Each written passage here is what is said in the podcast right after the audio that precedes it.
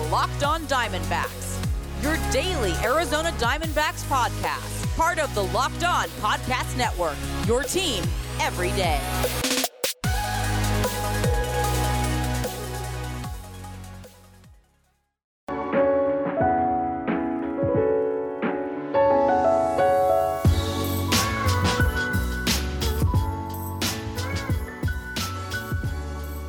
Welcome to the Locked On Diamondbacks podcast. You're part of the Locked On Podcast Network. Your team every day. You're listening to who? The always wonderful and might I add, handsome host of this podcast, Miller Thomas. I'm a multimedia journalist and I'm a graphic designer. So please go check out my website, millerthomas24.myportfolio.com. Um, you can see all my latest work from my packages to my articles to my photos and my graphic design. For today's show, we are of course going to start off with those hot stove rumors. Got a few things to talk about with that. We got some news about the MLB and when spring training is going to start. I got an interesting article by Bleacher Report. They power ranked all the teams in baseball over the last five years. So I'll tell you where the D backs fall on that list. And I think it's pretty deadly accurate. And then finally, in segment number two today, we're going to finish it up. Five biggest moves during Diamondbacks franchise history in the winter meetings. We're going to get to number one today. And this one is fascinating, interesting, intriguing. It's all of that and more. So we'll get to all that and more on today's pod. But first, if your company is interested in reaching men between the ages of 18 and 44, your company should be sponsoring this podcast. Locked on Diamondbacks to listened to by 98% men and 80% between the ages of 18 and 44. So if you want men in that age range, this is your spot. Plus, I'll rate to the most reasonable around. Email me at lockedondiamondbacks at gmail.com to find out more. And don't forget to follow me on Twitter at CreatorThomas24 for my personal account, at Locked On Diamondbacks for the handle for the podcast on both Twitter and Instagram. The podcast handle on Twitter and Instagram at Locked On Diamondbacks. Always mess that one up. But let's jump right into it. And as always, let's start with those hot stove rumors of the day. And the biggest news, I guess, of the day, Anthony. I I been trying to practice his name the whole time. Anthony Descalfani signed a one-year deal with the Giants, and it wasn't a major deal. One year, six million dollars, and Anthony Descalfani, he's not a guy that's going to scare me as another NL West team. I mean, he's a pretty solid pitcher. He's a good pitcher, don't get me wrong, but I don't think he's really scaring anybody. He's a pretty up and down kind of guy. He's only 30 years old, so he's still got, uh, you know, few years left of high quality pitching, but He's a career 4.29 ERA, and he's a guy that's pretty up and down. A 7.22 ERA in just 33 starts or 33 innings this year, but in 2019, he had a 3.89 ERA and 166 innings, so you like that. But 4.93 the year before that. Didn't play at all in 2017 because of injuries. 3.28 in 2016. So this guy, you know, he's been pretty good most of the time. Maybe you say he was working his way back from injury in 2017. That's why his numbers are down in 2018. Then they were better in 2019 at least. So you can see the improvement in the trajectory he's at least on, but he was awful in 2020. Just wasn't good at all. He gave up 27 earned runs in just those 33 innings, seven home runs allowed. So this was not the guy who you could really, you know, trust. But the thing with Descalfani, he's a New Jersey kid like me. He's from Freehold, so I know where he is. I know what part of New Jersey he's from, and I- am always going to root for the Jersey guys, but he's now a San Francisco Giant, an NL West rival. So even though he's a Jersey guy, I don't know how much love I can have for him. And again, it's not like he's a game changing kind of pitcher. He is probably their number three, number four starter. He's a solid pitcher. He can bounce back probably from 2020 because I think a lot of people are just going to chalk it up to it being a weird year. And if he do that for the San Francisco Giants, he's going to be a great depth number three, number four starter in their rotation.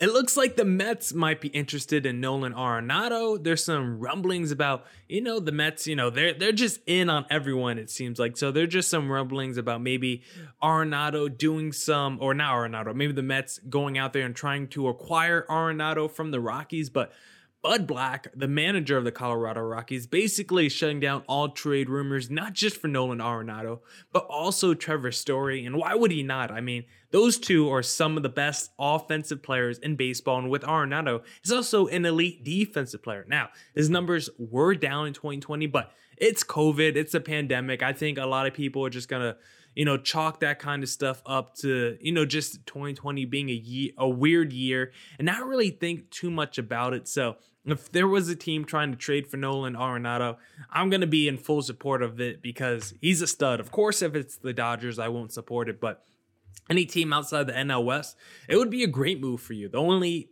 down part, I guess, is that he has an opt out clause for the 2021 season. So potentially you might only have him for one more year, but he's getting paid fat. He signed that, I think, two. $260 million eight year extension back in 2019. So he's 29 years old, and there's no reason why he would opt out of that after one season. Maybe if he really doesn't like the, uh, the, the Colorado Rockies, then maybe he opts out. But if a team like the Mets goes out there, trades for him, and they're starting to build a super team, I don't see any reason why Nolan Arenado would opt out of that deal.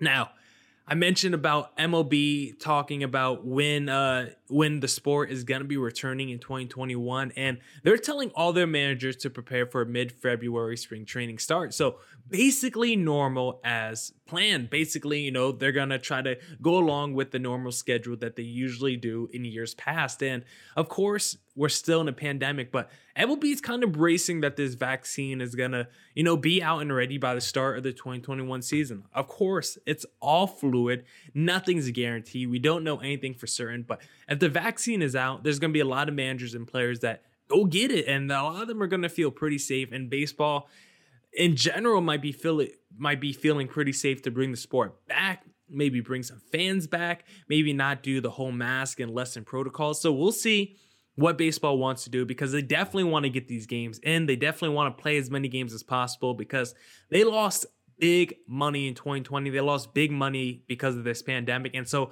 a lot of those teams are going to try and make it up we've talked about it a few times on this pod seems like the phillies lost over a hundred million dollars during this pandemic so We've seen all these minor league teams get caught. We've seen a lot of people in the front office, personnel get uh, cut. I think I said caught before. Get cut. Minor leagues get cut. Personnel gets cut. Everyone's getting cuts.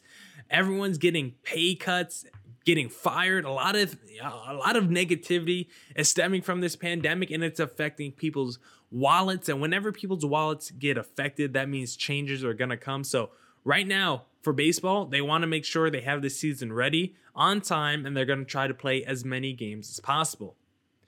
Now, I want to wrap up this segment by talking about a Bleacher Report article that I saw today, which I found very interesting. And they power ranked all MLB franchises over the last five years. And I thought they just hit the D backs. You know, I thought they hit the nail on the head when it came to the D backs because they have the D backs ranked number 15 15, dead in the middle, one spot ahead of the Colorado Rockies at 16, one spot behind the Toronto Blue Jays at 14. And I just think that perfectly, you know, summarizes this D backs team over the last five years because they've been an average baseball team. They've been a team that's been floating above water. They have one playoff appearance in 2017, but 2015, they won 79 games, then 69 in 2016, 93, 82, 85 and then 25. So I guess really the last five years starts in 2016. So 69, 93, 82, 85, 25.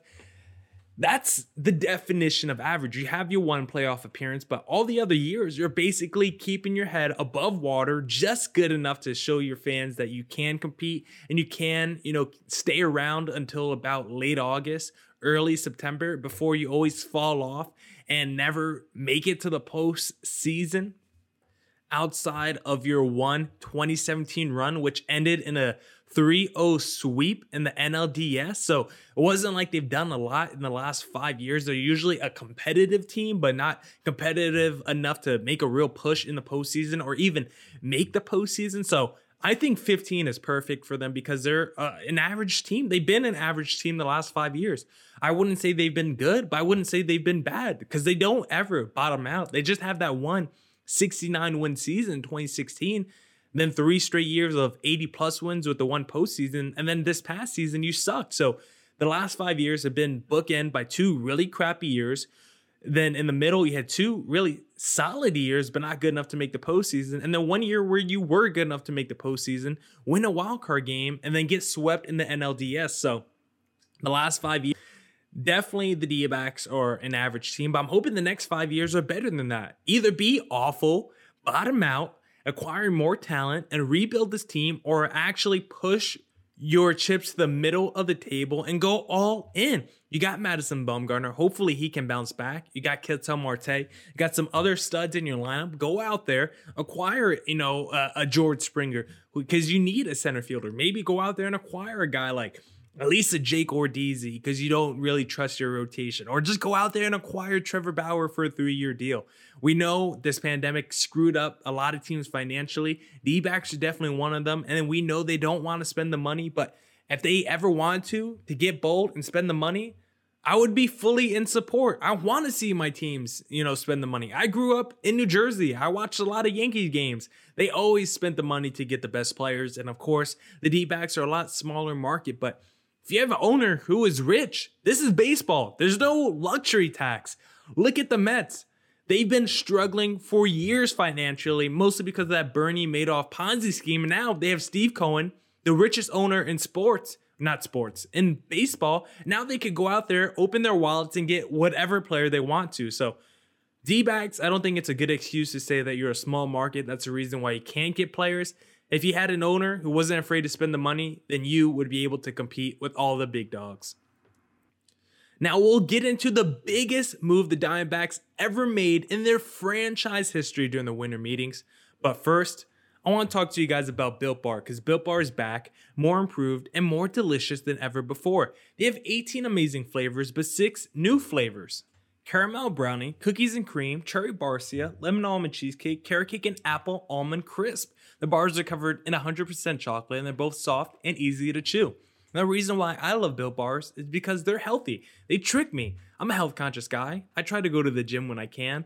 And I love candy, and Built Bar makes me think I'm eating a candy bar, but they're tricking me because in reality, I'm actually eating a protein bar that's low in calorie, low in sugar, but high in protein and high in fiber, so it's great for that keto diet.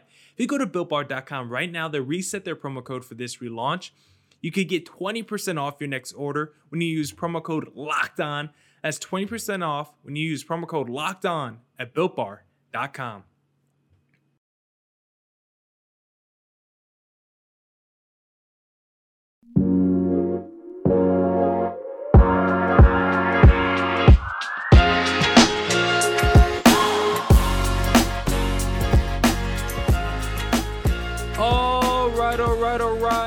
let's get back into it and let's pull up the biggest move in Diamondbacks franchise history during the winter meetings. And I found this one so fascinating, guys, because you guys are gonna you're gonna wince when you hear this move. You're gonna if you didn't already know, this trade I'm about to tell you is gonna be a gut punch for you. And if you already knew about this trade, it's gonna be a gut punch all over again because the hindsight we have now, knowing what we know now in 2020, as opposed to 2009 when the trade was made, we would never do this trade in a million years if we knew the way it was going to turn out. But before we get into the trade, let's first go back and look at the other big moves that the D backs did during the winter meetings that led us up to this point. So, number five on their five biggest moves during the winter meetings in franchise history D-backs signed Yasmany Tomas to that major deal, and they had to trade Miguel Montero to open up the money for that. That was a deal that didn't work out because Yasmany Tomas was awful for the D-backs, and they were pretty happy recently when they finally got his number off the books. That was in 2014. Go to a year later for number four on this list. In 2013, the D backs acquired Mark Trumbo. And wasn't just the fact that Mark Trumbo was awful for the D backs, only played about a season and a half with the team. They also gave up Adam Eaton to the White Sox, who went on to be a pretty good uh, all star level outfielder for the team. And they also gave up Tyler Skaggs, who was a solid rotation piece in that Angels rotation, I should say. Uh, number three, back in 07, the D backs acquired Dan Haren. And you can say that deal worked out because Dan Haren was so good for the D backs over the two and a half seasons he pitched with them. But they gave up Carlos Gonzalez, Carlos Quinn, and Chris Carter to go get Dan Haren. So they gave up two All Star level out, All Star level outfielders and another guy who could lead the league in home runs. So I don't think that move really worked out. Number two, D-backs acquire Shelby Miller and they give up Ender, Inciarte, and Dansby Swanson. Swanson was the number one overall pick a couple months before they made this move. Ender went on to win three straight gold gloves and make an all-star team. And then Shelby Miller just went on to be an atrocious pitcher for the next three seasons with the Arizona Diamondbacks. He was completely uh, just awful with the team and that was a move that definitely didn't work out. So, of the four moves we've already covered, you could say the Dan Haren one is the only one that worked out because he did live up to being as good as advertised. But who you gave up to get Dan Haren is just as bad as getting him, honestly. But now, let's go to number one and let's see the worst, or not the worst move, but the biggest move the Diamondbacks ever made during the winter meetings. And it also happens to be the worst move ever because the D backs on December 8th 2009 decided to trade Max Scherzer and Daniel Schlereth to the Tigers. The Tigers send Curtis Granderson to the Yankees and Edwin Jackson to the D-backs. And then the Yankees send Ian Kennedy to the D-backs and Phil Coke and Austin Jackson to the Tigers. So the D-backs gave up Max Scherzer. Yes, that guy Max Scherzer, the guy we've seen you know, win multiple Cy Young awards. I believe he has three to his name now. Max Scherzer has been what arguably the best pitcher you can eh, of the last 20 years. Him or Clayton Kershaw is definitely one of those two guys. And if you told me Max Scherzer, I wouldn't disagree with you. He's led the league in innings twice, led the league in strikeouts three times three times Cy Young Award winner, led the league in WHIP four times. The man has done it all. Has a has a game where he struck out 20 dudes. He has a back in 2018, he struck out 300 batters. So Max Scherzer has done a little bit of everything since he left the D-backs. And the reason why the D-backs traded him because they had major health concerns with him. They didn't think he was going to be a long-term option in their rotation. He had a 4.12 ERA that last season with the team. So they didn't see a ton of Max Scherzer. They didn't think he was going to turn into this guy when they had him, but he was their first round picks, uh, 11th overall back in the 06 draft. And he shot up through the ranks in their minor league system. So it was a little bit of a surprise that they want to move off of him so quickly. But from the D backs perspective, they figured, hey, we could trade this guy, Max Scherzer. We don't know if we really believe in him. He's got some health concerns. He's got some other concerns about his delivery. Apparently, had a pretty violent delivery back then. So take the health into question. You take his delivery into question. And the D backs came up to the conclusion this guy is not going to be a long term option as your number one starter. So they decided to trade Max Scherzer and they figured, hey, we could get Ian Kennedy and Edwin Jackson back in the deal, two starters. And Ian Kennedy did end up being good with the team. In 2011, he did finish fourth in Cy Young Award voting and won 21 games. But the move to trade Max Scherzer happened in 09. So that 2010 season did not go well for the D backs. It was so bad, actually, that they actually traded Edwin Jackson at the deadline because he was just such a bum with the team, honestly. He had a 5.16 ERA and has 21 starts with the D backs before the trade deadline. So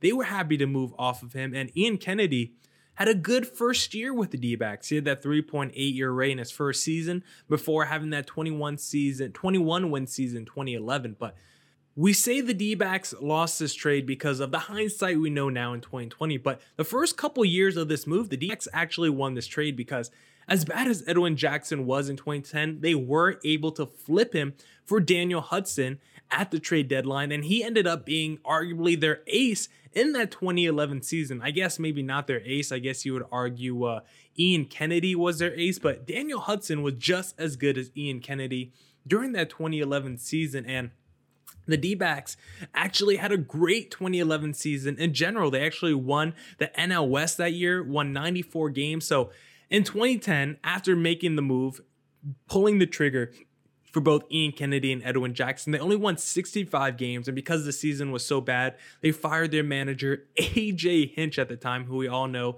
was the Astros manager during that cheating scandal. But by the 2011 season, they brought in Kirk Gibson and they were often running 94 wins. Your rotation was stabilized. Ian Kennedy was a stud. Daniel Hudson was a stud for you as well. And it looked like the D backs were winning this deal. In 2011, Max Scherzer still wasn't a, a stud. In 2011, in a 4-4-3 ERA, so we still hadn't yet seen the the elite Max Scherzer that we know of today. But now you fast forward a couple more years.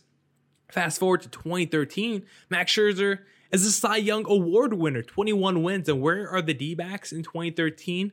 They are second in the NL West, but they're right back to just being an average baseball team 81 and 81 once again. And Daniel Hudson is uh, no longer on the team by that point. Ian Kennedy is just a shell of himself by that point as well. He had the great 2011 season, winning 21 games. He had the 288 ERA, but that next season, 2012, a 402 ERA, and then by 2013, he had a 523 ERA his last season with the team, right before he got traded to uh, the San Diego Padres in 2013. So when you look back at it, initially you could say the D backs won the trade. They got back two starters. Their 2010 season wasn't good, but by 2011, they were able to flip Edwin Jackson for Daniel Hudson. They had their two frontline starters locked down. They were winning 94 games in 2011. So, two years in, you thought they were winning that deal. But then by 2013, you fast forward another two years, and the D backs are back to just being an average baseball team. And Max Scherzer, all of a sudden, is a Cy Young Award winner. And now he's probably the best player in that trade. And Everyone else also made out like bandits in that trade. Austin Jackson and Phil Coke were really good for the Tigers, and Curtis Granderson was a stud for the Yankees. So really, the team that got the short end of the stick was the D-backs because the their their success just didn't last that long. Ian Kennedy was good for about two seasons. Daniel Hudson was good for about two seasons, and then it all fell apart, and the D-backs went right back to being average and then in 2012, they won just 64 games. So the D backs are back to not just being average anymore, they were back to just being the bad D backs. Now that's it for this edition of the Locked On Diamondbacks podcast. Hope all you guys come back tomorrow as we got more Diamondbacks news coverage and insight because it's your team every day. And NBA fans, listen up. The Locked On NBA podcast is getting ready for the start of the regular season with a special week of team preview podcasts all this week. Plus, waiver wire additions from Locked On Fantasy Basketball and rookies to watch from draft guru Chad Ford. I'll be tuning into the preview of Locked On Suns, so subscribe to Locked On NBA wherever you get your podcasts. And as always, stay safe and stay healthy out there. Deuces!